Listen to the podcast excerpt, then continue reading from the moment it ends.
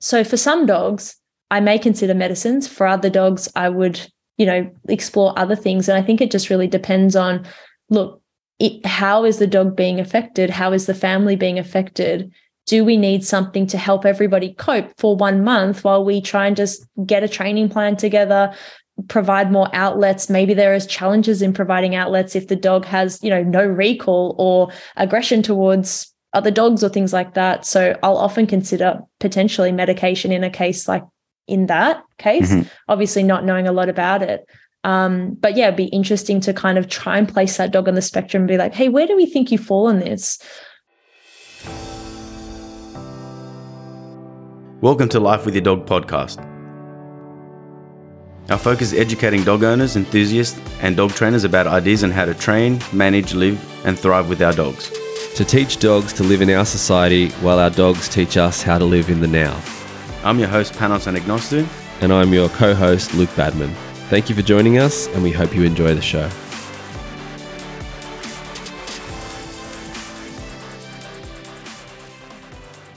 Welcome back to another episode of Life with Your Dog podcast. I'm here with my good friend and co host, Panos, and tonight we have Dr. Michelle Rassool as our guest. Hey, Michelle. Hey, folks. hey, thanks so much for having me. Thanks for coming on. Thanks for giving up your Tuesday evening, you know, for I us. don't want to peel the curtain too far back, but I didn't have a heap going on. But all the same, very happy to be here. Yeah.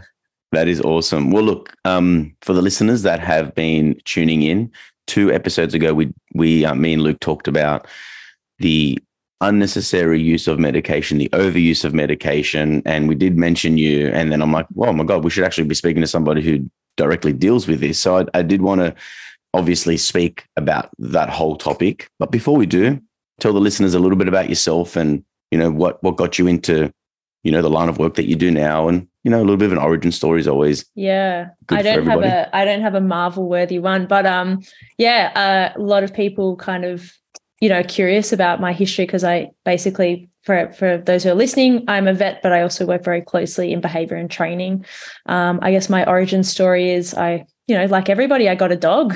Uh, I got a dog at about 18 or 19. I still have him today. I started training at my local uh, training club and just kind of fell in love with the with the you know the industry and the magic of of dog training and just building these really awesome bonds. Um, so I had my dog from uh, you know the the very beginning period. Actually, I must have been a bit older than 18. Eventually got into vet school, did the whole vet vet degree, really enjoyed that, but really felt that there wasn't a heap of focus on behavior because very naturally you can't be an expert on everything uh, when you come out of that degree. So continue to do my training and development um, work alongside my vet stuff. Um, and then I guess in the last 12 months, I've kind of taken that out on its own a little bit. I've started to do behavior consulting no longer in the GP setting in the clinic. Um, and I did the most professional development that anyone can do. And I got a Malinois, which is basically 24 7 professional development. Exactly. Uh, yeah. How long were you a general vet for? So I'm still a general practice vet. I still work a couple of days in the clinic. Um, I really love that work. I think it's really great for building rapport with people and seeing, um, you know, dogs throughout their whole life. I love that. Um, so I graduated in 2016. So I've been working as a vet since 2017. Awesome. And what got you into specifically working with behavior? Yeah, I think um, I had always had an interest in animal behavior. So when I was much younger, I used to um, work a lot with horses and training as well. Um, and so it was quite a natural progression. When I was in uni, I actually kind of wondered, oh, do I really want to be a vet or would I be actually happy working with behavior? Um, I think that's a really tough question to answer because I love the veterinary behavior work I do. Um, but I also love the science of learning and um, you know application of behavior um, so I I did feel that maybe you know vet on its own um, wasn't quite giving me I guess general practice. Vet stuff does have a lot of behavior. Um, but I have done most of my ongoing learning through kind of more practical stuff. Um, so more hands-on kind of dog dog training in particular. Um, so yeah I just continued to kind of hone my skills in that area as I was working in general practice. How old were you when you knew you wanted to become a vet That's such a classic thing, isn't it? So many like young people, I think very young people think yeah, that's why I, that's why I asked. I was like, is it young or was it later yeah, on? Yeah, no, it was very young. So my my old dog, who's thirteen or thirteen now, is is named Herriot, and he's now named after a very famous vet, James Herriot, um, who was books that my mum used to read me when I was really tiny, and as far as I can remember, I always wanted to be a vet. okay, okay. Oh, That's so cool answer. that you had yeah. a, a, lifelong dream and and you've become that. That's pretty cool. Yeah, for sure. It was a pretty windy kind of road. I actually ended up doing a music degree first and then going through science and then pivoting into vet. But I think that journey makes makes all the difference. I think then just going straight into something just because you wanted to do it as a youngster is, you know, maybe not a great reason to do it. I think exploring other options to be really sure by trying stuff that you're like, yeah, it's not for me. That's okay. Yeah. I think is really important. And no one says you can only have one interest. I'm guessing you're pretty yeah. into music if you did a whole degree in it. I yeah, I've definitely dropped off a little bit. I think I'm much more of an enjoyer than a performer these mm. days. But I yeah, I really value the stuff. Do you play any instruments? There.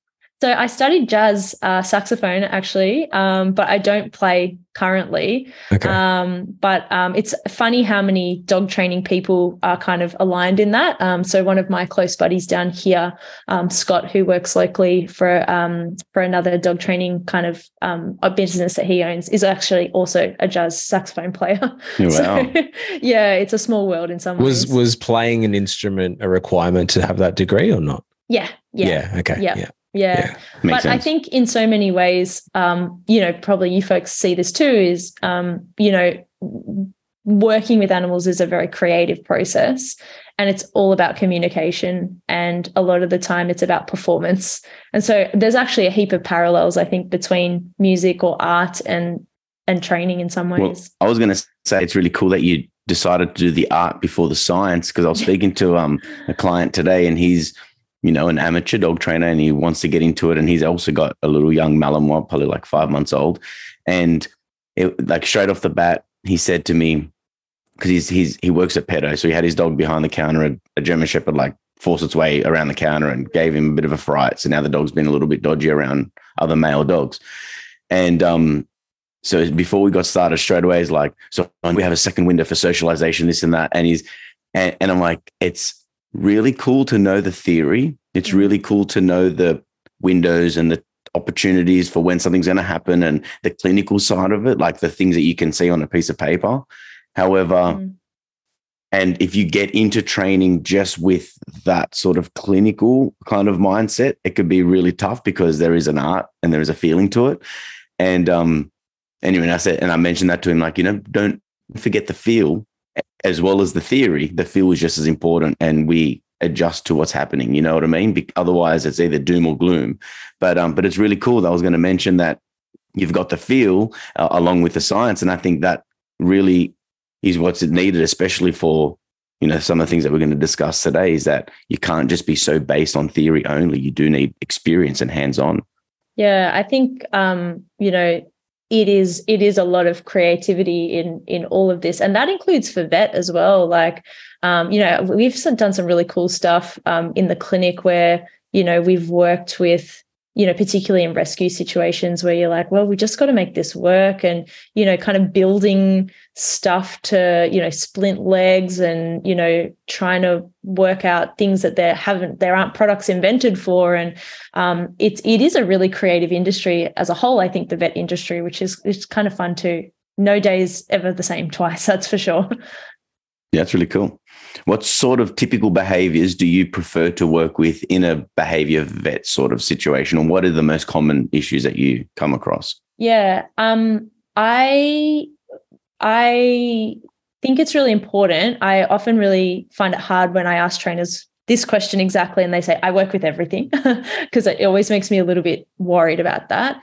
Um, but I work with quite a broad cut of behaviors. I think the dogs that I really like to work with are dogs that have already been working with trainers that have, you know, some good foundational skills, have play skills, etc., and are struggling despite that. Those are the dogs that I really like. And most of those dogs tend to have issues around, um, you know, high levels of arousal, um, and they're generally high drive dogs. Um, unsurprisingly, as the owner of a high drive dog, I like working with those kind of dogs. Um, and many of those dogs' behaviors will sort of um, topple over into uh, aggression or anxiety, um, which are often, of course, very closely linked. Um, those are definitely the dogs that I really have a passion for working with.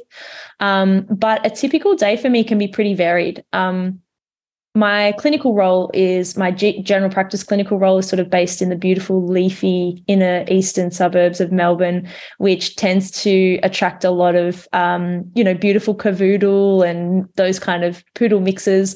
So usually in my gp role i see a heap of um, timidity and separation anxiety would be the major things I'd probably see in clinic. Um, in my GP, uh, sorry, in my behavior service, I of course see a much broader uh, cut of the behaviors of the dogs of Melbourne. And typically, there I tend to deal with um, more complex things, so compulsive behaviors. Um, so I've seen a couple of patients today with compulsive behaviors, which is usually things like tail spinning or light chasing um, aggression, uh, really significant fears or phobia kind of things, whether it's noises or, um, you know, other kind of novelty challenges. And definitely alongside some very skilled trainers, I do deal with pretty significant aggression as well. So, would you say that you're seeing the some of the most difficult type of behaviors? Because if it was a not so severe behavior, you probably would suggest training rather than seeking behavior? Or do you also offer like obedience training and giving lifestyle for dogs and yeah. you know preventing some of the issues to become an issue in the first place? For sure. I do offer preventative complete preventative services. I don't get a lot of uptake on that unfortunately. That's hmm. okay. I understand most people only start looking for a vet when they have a problem. Yeah. um, none of my behavior consults are based on medicine. So if someone comes to see me that it's pretty open as to what we'll look at um, and so even if someone comes to me, you know, I've got several clients, you know, a month that will come and see me, I'll be like, yeah, don't stress. I don't think we need to consider medicine for you. Um, and usually together we'll start, you know, putting some foundations down. Um, just because of my time, I usually pair them with a trainer, but we'll often start some foundational skills together, whether it's, you know, charging a clicker or starting some free shaping, just some really simple stuff to get dogs learning. Um, so even through my behavior service, I definitely do see some dogs that, you know, aren't really severe in their behavior. I love working with those dogs too. It's really, really fun to be able to kind of, you know, change the trajectory of where a dog's behavior is going. Would you say that that approach, because that already covers another answer, and then and the question was, do you always prescribe medication? Yeah. and um and and in saying that, you answered it perfectly to to what I would like to hear is that well let's like see what's going on. Let's work on what we need to work on because everything that you're doing currently doesn't seem to be fulfilling the dog appropriately hence why mm. these behaviors have manifested. And um and what does a typical kind of consult look like? Like what are the things that you would like to look for? How do you assess a, a client off the bat the first thing that I do, which gives me a heap of context, is I send out a questionnaire well ahead of my appointment. So I can kind of see what's really important to me is what the client or the dog owner actually thinks is the problem. Because I might have opinions about how I like to run my dogs. Um, and often people are really surprised to hear that my dogs sleep in the bed and they sit on the couch and they steal stuff from me out of my pockets when I'm training. And I'm like, that stuff is fine with me. And obviously, to someone else, that's, you know, absolutely terrible behavior. So the first thing that I really ask my clients is, what, why are you here? What are the things that are worrying you? Um, usually I can get an impression from there about you know what we'll need to do. But my initial consults are usually i always tell my clients they're usually just a lot of talking. It's not a lot of doing. It's hearing about what's happening. We try and identify where behavior has come from you know genetic links or early learning experiences the impacts on environment. Um, and then from there in that first consult we usually try and get three things nailed down and the first is a management plan. Um, and a lot of the times i know um, one maybe frequent comment I hear from trainers is the vet just said avoid everything. Um, and I usually do tell people in that first appointment, hey, you just need to avoid the things that are causing your dog's problems because we haven't got any coping mechanisms. Um, so it's not a long term plan. It's just while we're kind of sorting out your stuff, we just need to avoid stuff. Um, but oftentimes it's more nuanced than that. So it might be um, about you know minimizing visual access to the front of the house if you've got a dog with sort of territorial behavior, um, or it might be actually you know instructing people that they can't pat your dog while you're walking on the street. Just stuff that we can take the load off the dog's brain while we're just trying to get more information and develop a plan. Um, the second thing that I develop is a behavior modification plan. And for most dogs that are kind of very green, um, that's usually looking at uh, marker training and developing a bit of flexibility in the dog's thinking and really starting to consider and um, change emotional state. And the third thing is medicine, which like I said, I don't use for all dogs. Um, I often look at supplements and uh, I guess other adjunctive things that we can consider in those dogs that maybe don't need it. Um, yeah, so that's kind of the major way that I approach every behavior case um, on top of you know really hearing what the client has to say would you would you agree that there is maybe an increase in the prescription of of medicines, like as in the theme of what Panos was talking about mm. Two episodes ago was basically along those lines. So that's you know no one has to agree with that. So that's what I'm yeah. asking you. And if you do, what would you say the reason is for that, in I your think, opinion, obviously? Yeah, I think there's probably a couple of things at play.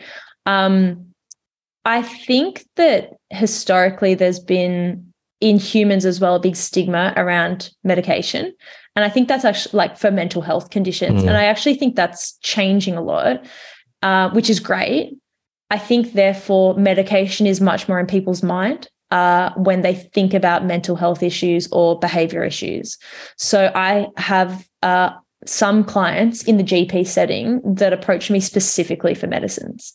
Um, and as you can imagine, I offer a lot of other options. And for some people, they are just very, very clearly like, we just want medicine. We're not going to do the thing. And, you know, you could make an argument that, okay, like, you know, if this dog's genuinely suffering and we have an option of, you know, using medication to manage that, eh, maybe that's a better mm. option than doing nothing. I think they're both pretty bad options, but obviously when you're caught between those two maybe less than ideal options um, you know there might be many vets and i might be one of them that might make a decision to use medicine in that case um, i think the other thing that's probably a bit more challenging is that when you come to a vet clinic for a solution uh, for a behavior problem and you're seeing a vet that maybe just doesn't see as much behavior stuff that you know when when you're a vet, your tools are usually medicines. And so there are, you know, many vets that might not feel comfortable developing a behavior plan, or they may not own a dog or a cat or whatever you've come with today uh, to know kind of what's normal or what kind of stuff needs to be done. So I think when clients are approaching vets for that kind of advice, that it can sometimes be hard for you know, if you approach me about a really complex orthopedic thing, I'm really going to flounder um, and I'm probably not going to be really sure what to do. And so I think some vets just making the best of what they can offer. Um, as for whether there's true increases in the numbers overall for prescription, I actually don't know. And I don't know if there's really any evidence. Um, you know, there's been some interesting chat around the vet circles about whether we're seeing increased incidence of behavior problems after um, lockdown and COVID 19 sort of has had a big impact. And I'm not even sure we have anything apart from anecdotal evidence to say that. But I, I wonder whether that's playing a part of it, whether there are, you know, some missing socialization or foundational skills. Have you seen that increase in stuff since the pandemic in your clinic? It's really hard for me to identify that because I've also see specifically behavior. Right. Um, so you know, I'm going to see behavior cases all day. I I think there are a lot more people that are home a lot, which maybe means that these there are more dogs that are not left alone. But we also have good evidence to kind of suggest that many dogs will develop separation anxiety even with practicing being alone, that there are big genetic links. And so, an interesting thing to consider would be are we just seeing more dogs? Because um, certainly when you know, my team have shared the numbers of the dogs we've seen in the clinic. We had like a 150% increase in the number of clients in right. 2019 or something or 2020, like just crazy, like basically so 1.5 times. Yeah. yeah, exactly. So whether we're just seeing more dogs, I don't know. There's so many moving parts, aren't there? There's, there's many mm. variables, I guess, that, that do affect that. Look, I spoke to um, a groomer yesterday. They called me to come drop some cards off. And um, I think in terms of are there more dogs being prescribed? I think there's just more people that are searching for what hmm. people like you do. And especially when and what we were speaking about in that previous podcast is that well, if more if okay, so in the last 10 years, there's been more people getting dogs. Number one, there's more people looking for dog training or some sort of behavior intervention because it's become a more socially acceptable thing. Like 30 years ago, dog trainers were very rare um, and they weren't something that were weren't somebody that was going to people's houses frequently. So in the last 20 years, especially, dog training and dog behavior has become a, a massive thing. So of course, there's going to be more people looking for that service. But I think I've noticed in the last, you know, couple of years that there's been a lot more medic like people that are offering the advice that they should be on medication. And I and I think from my anecdotal opinion is that if people are less willing to use any particular technique or tool or methodology and they're they're they're limiting their their skill their skill set i think it may be an easier or maybe the more appropriate option and from what i mentioned in, in that episode or even when i even recently i put it up on instagram where um, a behavior vet. And again, I have not shitting on behavior vets. Obviously, I've recommended one of my clients to see you. So like I'm I'm all for it when it's appropriate. But when this Doberman, four year old Doberman, hasn't gone out, left the house for six months because they said the dog cannot ever be walked because his anxiety is through the roof and, you know, X, Y, and Z. And this is the medication he's been on with no advice, no advice at all about exercise, enrichment, for like any fulfillment. Just this is what you need to do. And that's it. And within that session, we went for a walk, showed him how to walk a dog and you know use marker training and obedience training. And already within a couple of weeks from from speaking with them that there's been so much progress. I just think that it's just so lazy. And i'm so happy to to um to know somebody like yourself that is like well let's let's have a look at what's going on before we jump the gun and have this prescription already ready before i've even seen the dog. I just think it's just so it's so upsetting. Yeah, I think you nailed something there, which I think is good work is good you know when someone does good work it's good and when someone doesn't do good work it's not good in the mm. way that um, if someone approaches me in a gp consult in the 15 minutes that i have that they're booked for a vaccine and they kind of lay this stuff on me i can't do good work and yeah. I think, you know, this year I'm back at uni studying I'm like a sucker for punishment. um, and, you know, it's really been an interesting look for me to have a look at how the behavior specialists do stuff because I know there's there's a lot about, you know, specialist behaviorists, which there aren't many in Australia. So I think most of your clients are probably coming from general practice usually. I, I don't know, there there could be, but most of these kind of behaviors. There's a couple. There's a couple of people in the area, but yeah, yeah. yeah. so I mean, most behavior vets or specialists have like three-hour consults, which are like really intense, where they hear everything, and they usually do develop behavior plans. I think the difference in behavior plans between vets and trainers are usually about about i guess the purpose of them i think for many mm. vets their focus is on emotional change which when we think about it as trainers, that is also our goal too. Our goal isn't For just sure. to suppress behavior because we no. know behavior doesn't exist in a vacuum. If we take away, for instance, my tail chasing dog today, if I if I punish tail chasing and I take away that as an option, I haven't changed the dog's emotional state, which is usually um, getting rid of I term it really easily for my clients yucky feelings. I don't know what those yucky feelings are to a T, but for most dogs, they're feelings of frustration, arousal, anxiety. So if I punish that, I'm not getting rid of it. I might suppress the behavior. Mm-hmm. I think trainers are generally very outcomes focused, which, you know, I've got a foot in both camps. And I think it's really important to have measurable outcomes where we can see the dog succeeding and get dogs operant. I think that's really important. Yeah. I think many vets come from a point of view where they are very focused on emotion and they want to see emotional change. And we can see emotional change or we can only infer it in the dog through watching. Mm-hmm. Um, but it's much less about skills and operancy and uh, I guess maybe more measurable outcomes in those kind of ways. They are both measurable in their own way. And so sometimes yeah. I do see the disparity between them where it's like, cool, I can have a dog that feels great, but has no OB, mm. obedience. I can't manage the dog. I can't, I can't have reliable skills that I can know um, uh, will hold in proofed in multiple environments. And I think that's probably where the mismatch occurs. Um, in saying that, there is good work and there is maybe not very good work. And I think for anyone that has a medicine plan and it hasn't been explained to you what are the goals of this medicine plan what is the time frame and hasn't been back for a revisit i think that can be really frustrating when you feel like you just get handed medicines and you're not and you're spinning your wheels and not going anywhere. Mm. um, i think that can be really really frustrating for people and trainers completely. I would understand that. Are your goals when if a dog needs to be prescribed behavior medication the goal is for eventually the dog to come off it so that we use so again i agree with you yes we, we see a behavior and a behavior is because of, of we'll say in a very simple terms and you mm. could correct me if i'm wrong but you have behavior at the end you have the thinking but then you have the feeling feeling mm. makes thoughts thoughts makes actions mm. so if we only change thinking we're only changing something for today and tomorrow but if we change how someone feels then we're we're changing behavior for the long term and you you do all of the appropriate things that you need to do for that individual dog. And if it feels like, look, the medication is going to help how the dog feels along with all the things that we do in everyday life, is there a time where we th- say, let's wean off these drugs so that now the dog can be at that happy place forever? Yeah, I think that's a, a great question and a really common one that clients come to me with. I think my goal is always to have the dog on as minimum intervention as possible. And that would hold true to you, I assume, as trainers, which is we want to walk our dogs on the least equipment we can. And we want to use the, you know, the, the least invasive, minimal aversive kind of I- interruptions that we can to get our dog living the life they want.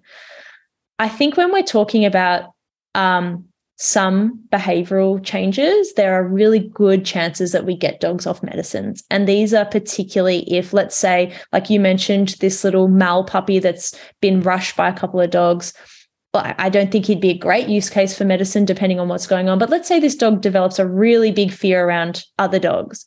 If we jump on that quickly, and like I said, not not for this case specifically, but we go, look, this dog has had a, an experience that's had a really big effect on it we you know use medications maybe to reduce the level of adrenaline that this dog feels for 50 exposures to other dogs. Then we've got a really great chance that we haven't got a dog that's got you know um, big other pre-existing problems that that's a, probably a great candidate to get off medication in the long term.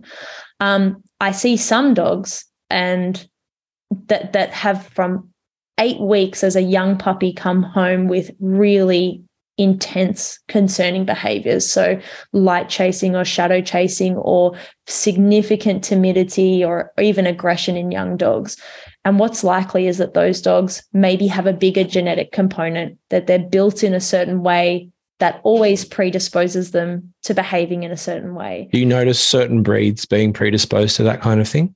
Yeah, so we we have good data to show that there are traceable certain behavioral traits between lines of dogs or down lines of dogs. Um, it's not always as simple as mum and dad had this problem, so pup has this problem. And sometimes we might only see one dog or a couple of dogs in the litter that have this problem. Or sometimes I see multiple dogs from the same litter. I think the internet is super cool because so many of my clients now know dogs from their litter and they see mm-hmm. what they're up to. Is they go, well, my dog has aggression, the other dog has separation anxiety, and the third dog has some other problem. And we go, oh, you know, there's something behavioral popping up through all these dogs. But to answer your question, yes, there are some behavioral traits that are much more common in certain breeds. Um, so if we think about bull terriers, we know that those dogs are really prone to a lots of fixated type behaviors, um, particularly tail spinning.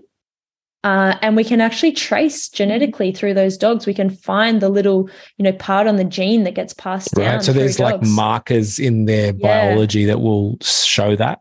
Yeah, for sure. Yeah, right. So it's pretty new. Um, but you know, now we even have cool tests where we can, you know, do mouth swabs for dogs to, you know, when we're breeding dogs to prevent breeding certain, you know, problems into them. So, um, for instance, uh, like you know, in border collies, there's some eye conditions, or you, you, you might have heard of MDR1, which is a certain genetic condition that predisposes dogs to reactions to medicines.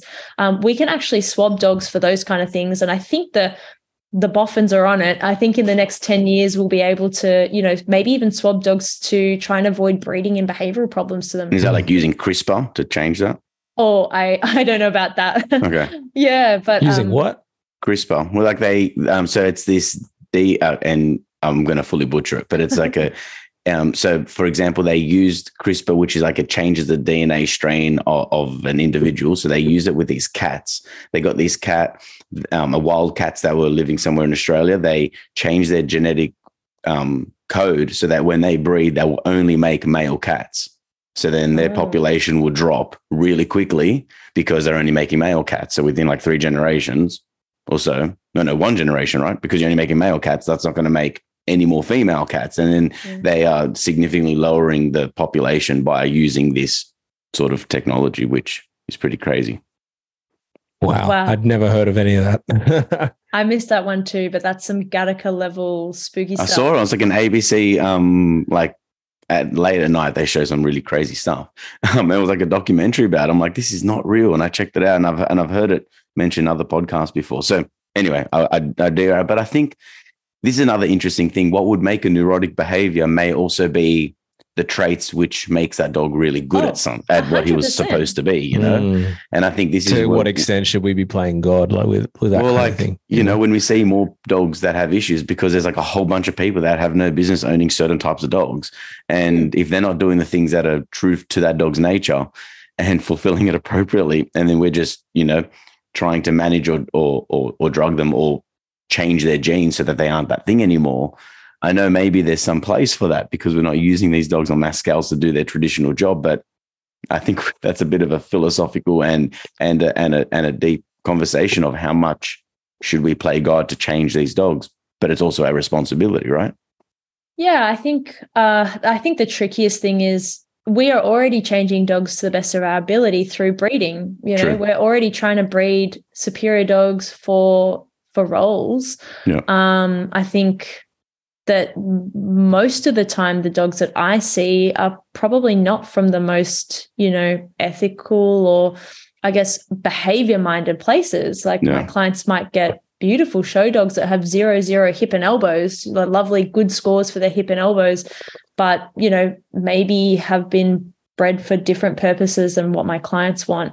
Um, I think a lot of them as, as well are just dogs from shelters or dogs from yeah. backyard breeders where genetics does weird stuff you know, I always tell clients uh, or, or, people, um, my brother is a really high level athlete. He's like an amazing sprinter.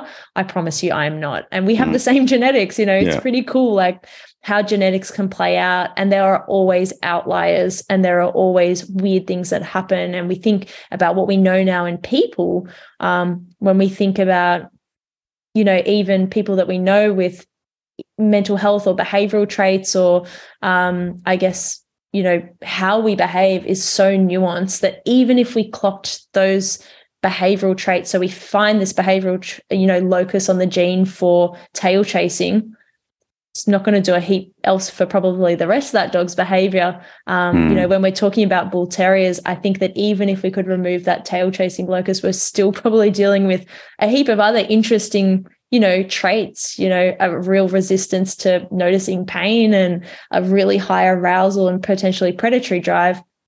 Those are still their own challenges. They're not going anywhere.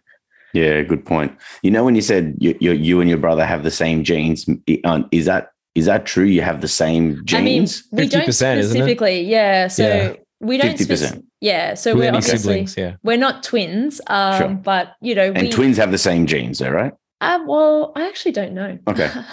identical um, twins, I guess, would because yeah, they're identical.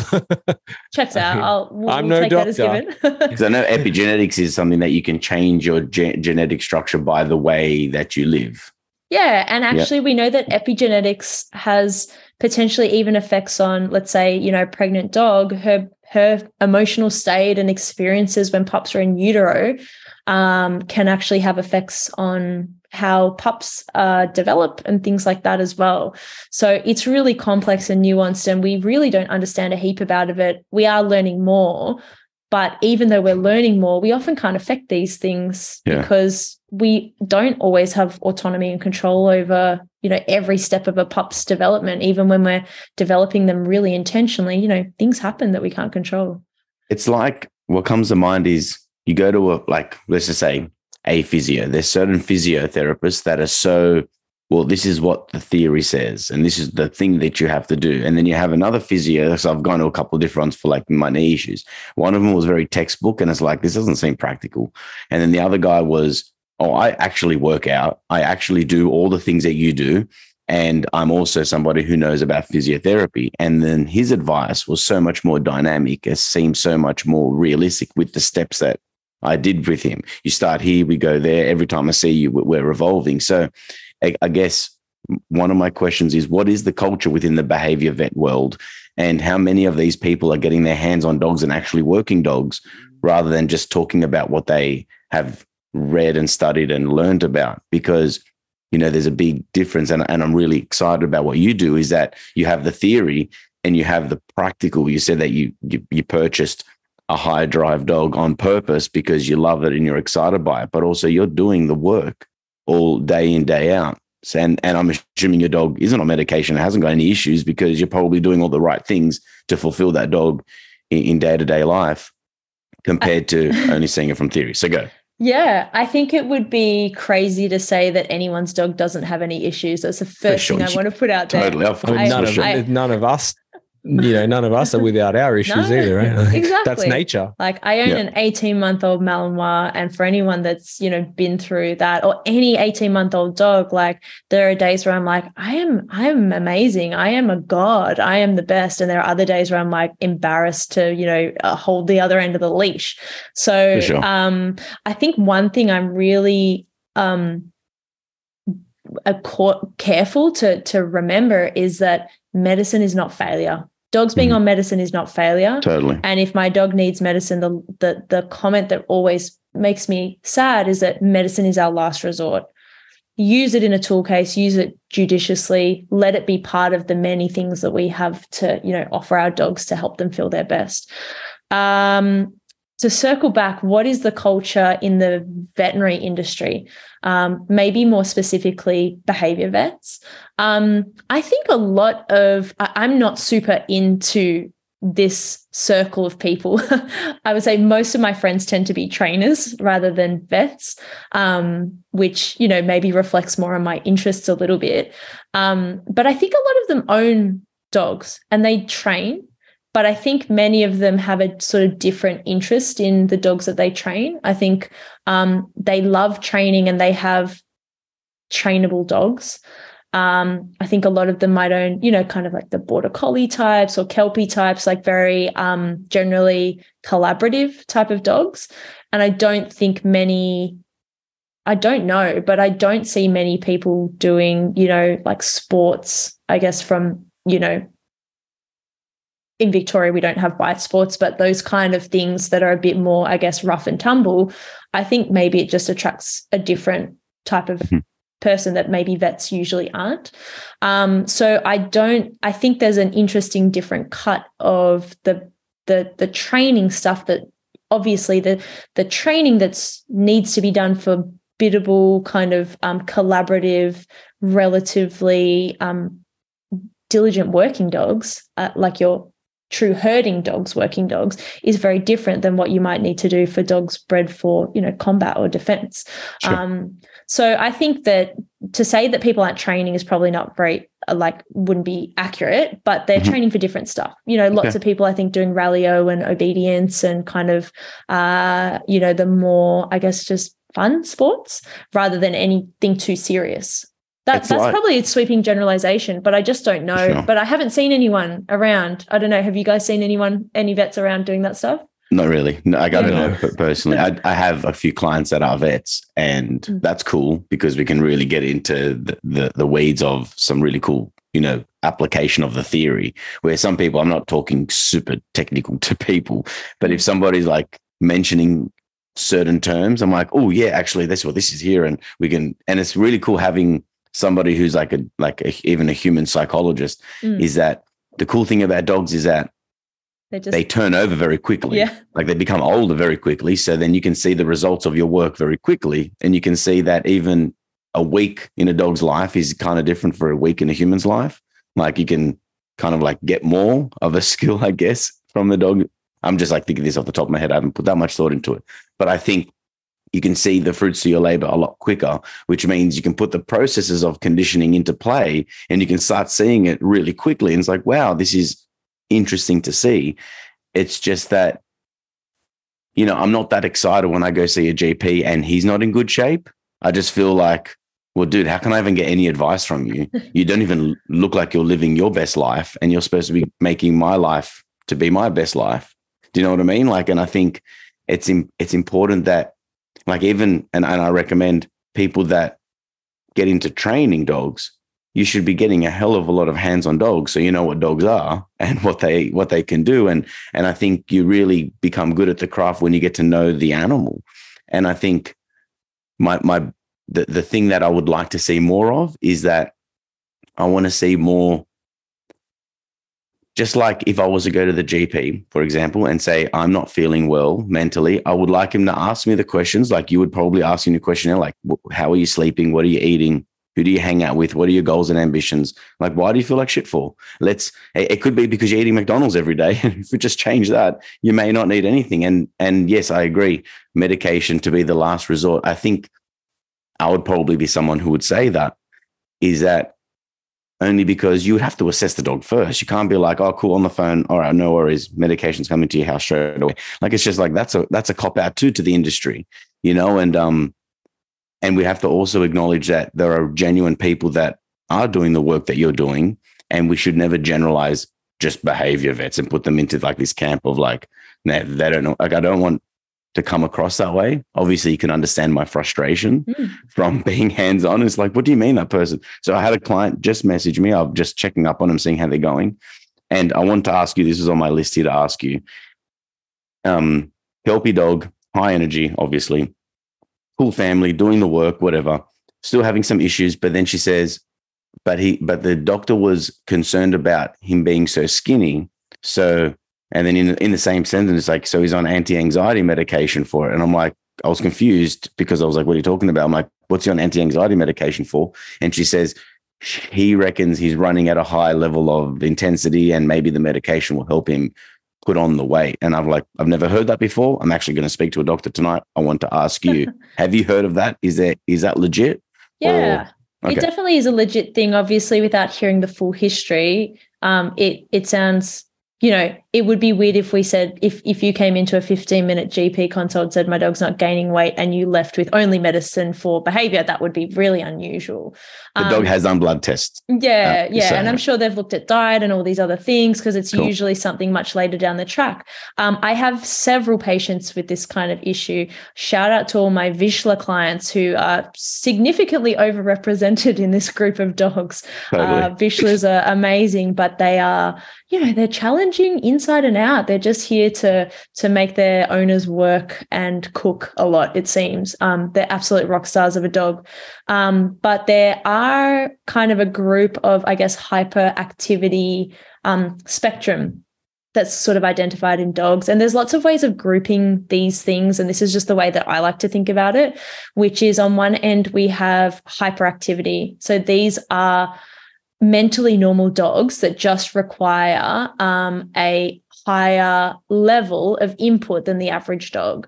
Mm-hmm. So many of our dogs would fall into that. I think that if, you know, you know, potentially I walked my dogs into a local clinic, they'd be like, yeah, yeah, they're kind of more active than we would expect and you know more need more input and need more exercise and need more training than the the average dog the good thing for these dogs is that with increased exercise is that they feel great. So they don't have a mental abnormality. It's just that they require a bit more. So it's not For a sure. diagnosis. It's just kind of maybe a label we might put on some higher drive or higher needs dogs. As we move up that kind of um, chain, we have dogs that are maybe hyper reactive. So they have big responses to the world and they respond in ways that aren't commensurate with the trigger that that affects them and that they really struggle to relax and these dogs aren't usually anxious per se they're just really kind of responsive and those are so this dog is sits in the backyard hears the bird boom on boom yeah, on boom right? on boom on we like, can imagine if we transplanted this guy to a sheep farm, he'd probably not be a very functional worker mm-hmm. if he's getting distracted by stuff or forgetting to do his job. You know, I'm not saying that he couldn't be developed into a worker, but they're really big difference is that we give this guy exercise or, you know, we we get him doing more, that doesn't help him because his problem isn't that he just needs more output. The problem is his brain is telling him to work extra hard.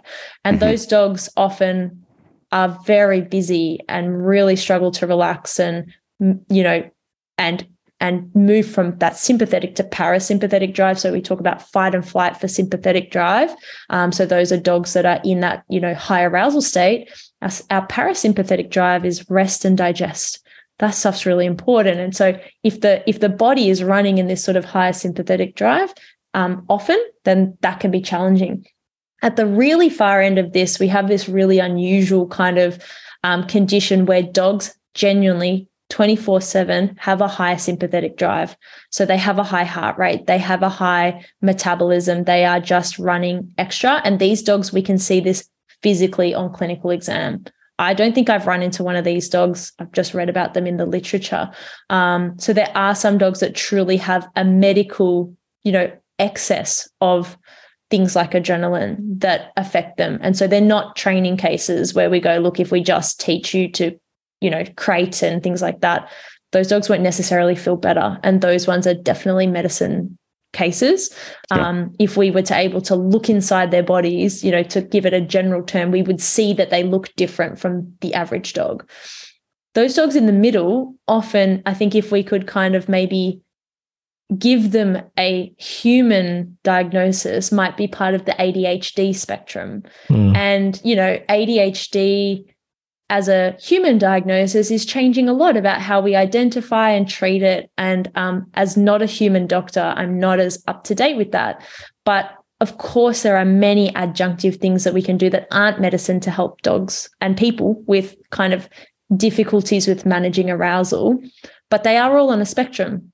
So for some dogs, I may consider medicines. For other dogs, I would, you know, explore other things. And I think it just really depends on look, it, how is the dog being affected? How is the family being affected?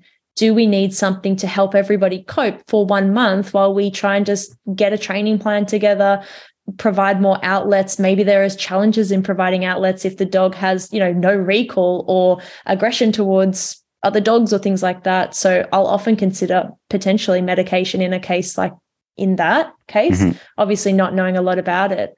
Um, but yeah, it'd be interesting to kind of try and place that dog on the spectrum and be like, hey, where do we think you fall on this? That's mm. cool.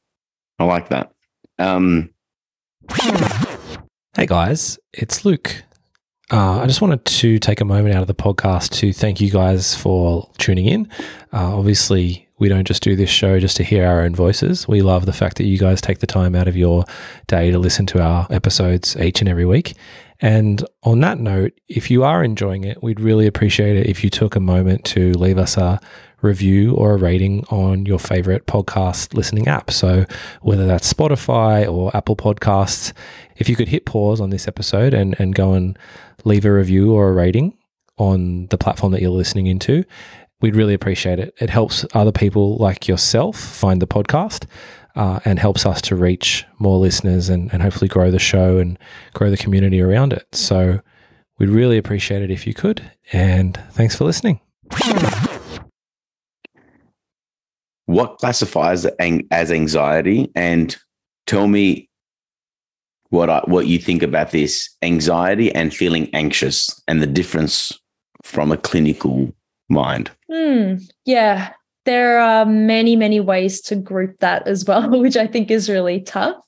Um, so, anxiety, as different to fear, is that fear generally has a clear trigger. And when we remove the trigger, that the fear generally goes away. it's a sort of simplified way of explaining it. Anxiety is the feeling of what if. So even mm. though nothing bad happens, what if? Even if I remove this, you know, worrying object, what if? Um, and so feeling anxious is the feeling of apprehension for future threat. And it can be really tough because you don't need evidence to feel that and you don't need it to be confirmed to feel it so for instance i see a lot of dogs that are anxious coming into the vet clinic uh, i might do nothing apart from say g'day and look at them across from the room feed them a treat those dogs will come back the next time and they're not going to go oh that's right she was so nice she didn't do anything it was all good they're going to come back probably escalating their worry because it's what if well she didn't hurt me last time but she's probably going to hurt me this time um, I guess that maybe some people make a distinction about feeling anxious and having anxiety. I wonder if you mean sort of about the generalized aspect of it. Well, like I feel anxious, like, oh, we're going to do a podcast tonight, and I'm anxious, but I'm not, I don't think I have anxiety.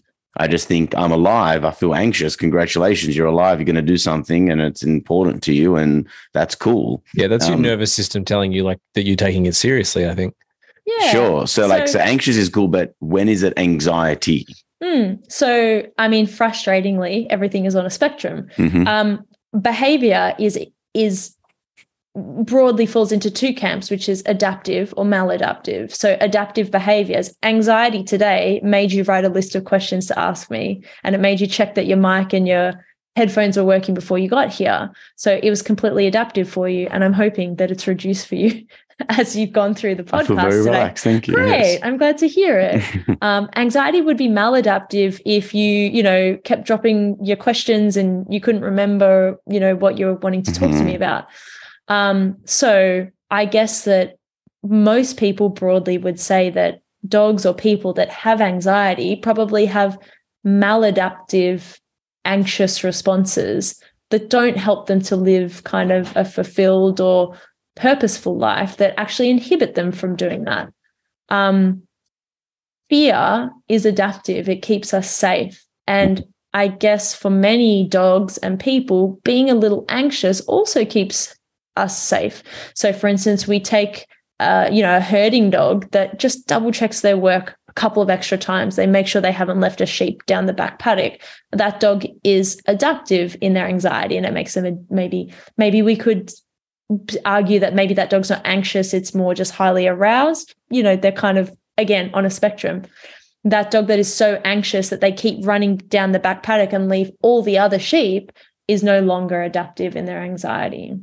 So mm. when I'm making choices about what needs treatment for a dog or what needs intervention, it's about whether the behavior is adaptive or maladaptive and also i guess more broadly whether it's appropriate uh, in society. Mm, um good place to start. yeah yeah. And whether yeah i think those are probably the major ones. And you know whether it's commensurate so i guess the level is it you know you can be anxious about the doorbell going off but if you're punching through the window that's never going to be really appropriate. Mm. So, you know, whether the dog's responses are um, not reflective of the level of stimulus. Correct me if I'm wrong, because I've been saying this to people and I don't want to be spreading misinformation, right? Um, so, anxiety and excitement come from the same region of the brain. So, your body will act similar physiologically. Correct or incorrect? Mm, broadly, I think probably correct in the way that I look, anxiety and arousal are both mediated by adrenaline or noradrenaline. I usually just talk about adrenaline because everyone knows what it is, but adrenaline has another buddy called noradrenaline, which has similar effects around the body. But doesn't um, noradrenaline only exist in the head and adrenaline's in the body? yeah there's there's some really kind of pedantic i guess effects you know and they they both have different effects on uh you know blood vessels our heart and all kind of things it's it's probably not super important for everybody sure. to understand i think that they both are peripheral though i think they both both go around the body. Uh, that is this month's assignment for me actually okay. already. So I should go and. Double. I'm pretty sure that's an Andrew Huberman thing. So okay, sure. um, I, yeah, you could be right there, but I do use a lot of noradrenaline affecting medicines um, because that I, I, guess to answer your original question, yes, I think that adren- uh, that that arousal and anxiety are very closely linked, um, and that they can sometimes dogs can sometimes flip between the two of them. Um, but I guess to go off on a little bit of a tangent, I think that being able to medically just mediate a dog's level of noradrenaline is actually pretty magic stuff because we're not messing with sedation. We're not causing a dog to be flat and drag mm. its hmm. feet. We're just taking off 10 or 15% or as much as we choose of arousal, which is often really effective for a lot of dogs. So I think it can be a really cool place to have just a little bit of a little bit more control while dogs are, you know, I guess when information goes into the brain, it goes to this emotional center, which you're probably, you know, talking about, which is um, a very automatic part of the brain. Information goes in, that part of the brain just says, "Hey, we're re- we're releasing adrenaline. It's time mm. to get action." Then there's a sort of slower kind of pathway that goes to the front of the brain, and the brain goes, "Should we? Should we act? Is this important?" Yeah. And often, if the emotional part of the brain's already made a decision, it's really hard for the logic brain to jump in and go, actually, we're going to reel it back because once that noradrenaline and adrenaline gets released, we start to feel the physical feelings of arousal or anxiety, which is pounding heart, uh, butterflies, goosebumps, sort of tremoring. It's really hard for for people, even though we might understand logically what's happening, to dial it back. Almost impossible for dogs who, you know, don't have necessarily that that higher order of thinking to go, these are just feelings. I can work through it. Yeah, totally. And I guess the last thing that I would like to discuss with you was, and I saw on Instagram you had like puppy life stages, and mm. I took some mm. screenshots to remember. But I, I would like, I was really interested when I saw it, and that was very, very specific, and um, and like you know, so you had two different posts, and can you tell us a little bit about the transition period, socialization, juvenile, sexual, adulthood, and neutral development? I thought it was really interesting how wow, this everything's a deep dive for me, and that was um that was assignment number one for this year for my course. So you oh, know, cool. I'm really getting a good test on the old uh, old the old coursework. Um, I think probably the interesting thing, you know, you already alluded to this at the at the start, Panos, which is it's great to have a knowledge of these periods, but they're not set in stone. You know, your client saying, "Is there's another fear period? We've got time to catch up on this, right?" Um, these things aren't really set in stone. And we know for different breeds and different sizes of dog that development can happen slower or faster. Um, but I think as trainers, we often focus on that real critical socialization period, which is generally appreciated to be sort of six to 12, 14, 16 weeks. Um, and I think for most clients, that is a really important time for you to think about. There's probably not a lot of importance in us knowing, you know, in this neonatal period where pups are little beans and they can kind of only smell and drag themselves around. Um, you know, after that, they become a little bit more mobile and they start to be a bit curious and explore the the den and be a bit more independent from mum. But the big development step is when these pups go to their new homes and they go through that socialization period, which is really critical for them experiencing the world, seeing new things. So, real quick before yeah. you continue, do you think that this critical period is because we're let, letting them go at seven weeks old, oh, or it's happening at seven weeks anyway? Actually happening probably before then probably closer to six weeks. Yeah. Um so yeah it is a it is a natural development stage. So let's say you were just keeping a pup from your litter you would see pups go through this stage where they start to become much more independent more mobile moving around you know starting to play and learn through play with each other. Really important for development. Um, and then after this, pups go through sort of a bit more of a juvenile phase where they're in this gangly awkward teenager kind of phase, which we're all really familiar with, where your clients come to you as a trainer and go, I had this angel dog and now it won't recall and it's pushing boundaries. And these are really similar to juvenile stages in people where, you know, there's some risk taking behavior and trying new things. And um, I guess behavior may seem to regress. In those, in there somewhere, there's sort of debates about how many fear periods dogs go through to the point where I tend not to really stress too much about if I see a dog suddenly showing fearful behavior, then and we have great foundations, I tend to go, yeah, look, this could very much be a fear period. Usually happens between about five to seven months. And then another one later down the track, you know, somewhere between nine to 11 months. It's not set in stone. I'm sure there's lots of people that will, you know, be able to correct or disagree. Um, but yeah, we behavior is very fluid, and as dogs age, we have different hormonal kind of releases and lots of changes that can occur.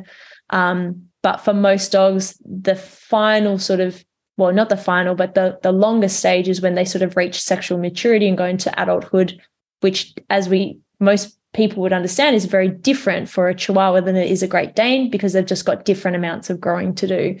Um, the major reason I take this into account is choosing when to recommend desexing for dogs, um, which is its own whole podcast in itself because it's so nuanced. And I don't often actively recommend desexing, uh, not full stop, but definitely in in young dogs, I don't. Very very good. Um, How would you well, define a young dog?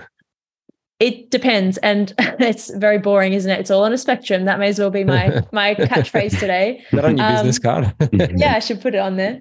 Uh, I tend to use the data that we do have to make broad recommendations. Um, so one of, I guess that it's interesting for me. So one of my, um, I guess my mentor in the biz uh, is, or, or my my goal person who I'd love to be is is a trainer and vet um, called Esther, who's from Germany, and Esther's partner Hans is one of the most amazing dog trainers. He um, has, you know, trained COVID detection dogs and done some just amazing stuff in Germany. If you haven't checked out their um, their stuff, I think their com- their their business is called um, Kynoscience. They're yeah, legendary, amazing people. Um, and so I've been really lucky to meet Esther a couple times and have the chance to chat to her. And really interestingly, of the way that they manage dogs in Europe and Germany is really different to the way that we manage them here. Um, and so um, in Australia, generally, we tend to desex dogs just as a given. And I do tend to recommend that for my average general practice clients. But for my behavior cases, I probably make a bit more of a nuanced decision. And I tend to hold off desexing any dogs that I think are have behavioral problems based in insecurity or an anxiety. Which How can you dis- discern the difference between when you're at GP and then you put the other code on where you're the behavior and and you mean you would give different um, age recommendation? No, I would probably. Well, sometimes I might. If I have a client that's like, look, I'm here with my three kids to get my vaccine and I will see you in one year, I'm probably more likely to recommend desexing to those dogs that the client's maybe not doing much training and they uh, maybe are more likely to struggle with an entire dog. So for a dog that has more sexual drive that wants to roam, that wants to, um, I guess, compete for resources, particularly, you know, um, other dogs for breeding, that most of my general practice clients don't really have an interest in managing that behavior. Um, by its nature, most of my behavior clients are working on behavior. and so some of them might come to me and say, Look, I've got an eight week old puppy and I really just want to succeed with this dog great. If you put in foundational work, there's no reason why the average person can't own an entire dog, mm. but it's certainly not for everybody. And when, um, what's the minimum age? Good question. So yeah, um, complex.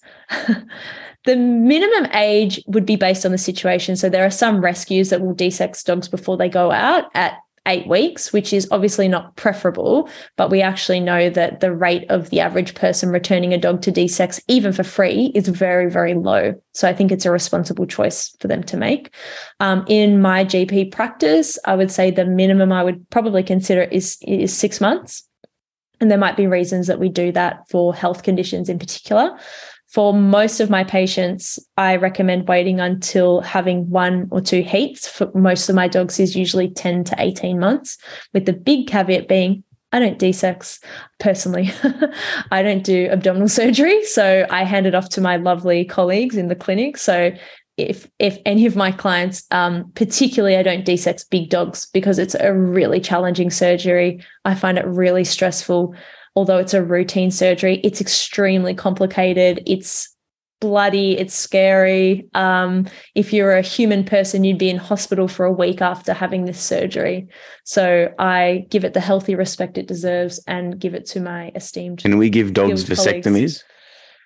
Uh, so yeah, look, there are vasectomies available. I think the the most complex thing is that doesn't remove, I guess, sexual drive and many male behaviors in dogs. Um, and I think that most people that wish to desex their dogs don't have a need to retain the testosterone um, that's produced by having an entire dog. You still get testosterone from other parts of your body.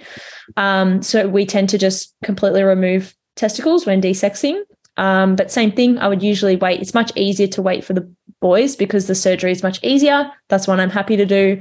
Um, and I typically would wait for most of my male dogs probably around two before making that decision.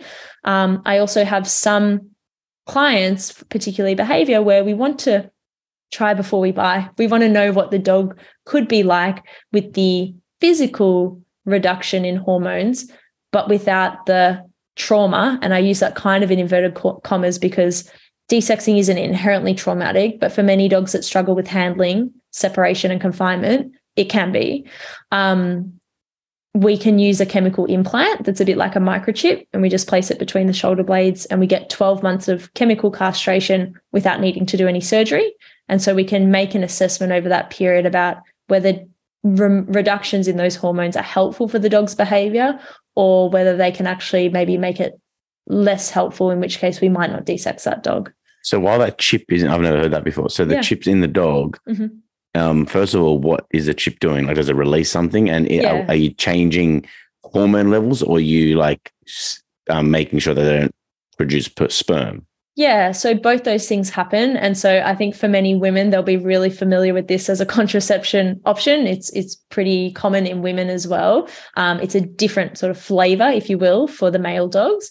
But well, hold on, so like women put chips in them so that they yeah. can't make it. Oh wow, yeah. sure. You're Never welcome. heard that before. Yeah. Um, so it's it's not a chip per se. It's more like a, I guess like a little rod of um, I guess it's biofilm or something, I'm not sure, that um, basically has a, a, a, slow release of um, hormone suppression in it. I think the one in people is probably progesterone. I'm not sure. I'd have to double check. Um, but in the male dogs, it works by um, produce, re- reducing that testosterone, which secondarily reduces sperm production. So the dogs do become um, generally infertile after a period. Um, the major risk is not all dogs return to fertility. So um, we don't use it in dogs that we think we might want to breed. I don't typically deal with a lot of dogs that people want to breed from, so it doesn't yes, doesn't affect my work. Mm. That's so cool.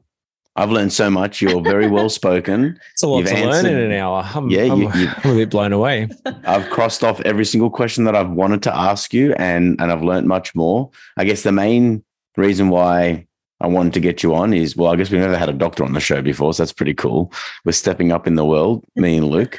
Um, but I think it's more important to be that my biggest thing was I'm not against vets, medication, all that sort of shit. Obviously, I just think that it's just l- completely ludicrous the type and the amount of dogs that I've been personally seeing more so in the last two months. I don't know, maybe I'm just seeing more of it, or maybe more people are talking about it, but I'm seeing such like just it's just negligence, in my opinion. Sometimes I see when I see it's legit, it's legit, and we work on what has to happen, and and I don't comment on that because it's legit.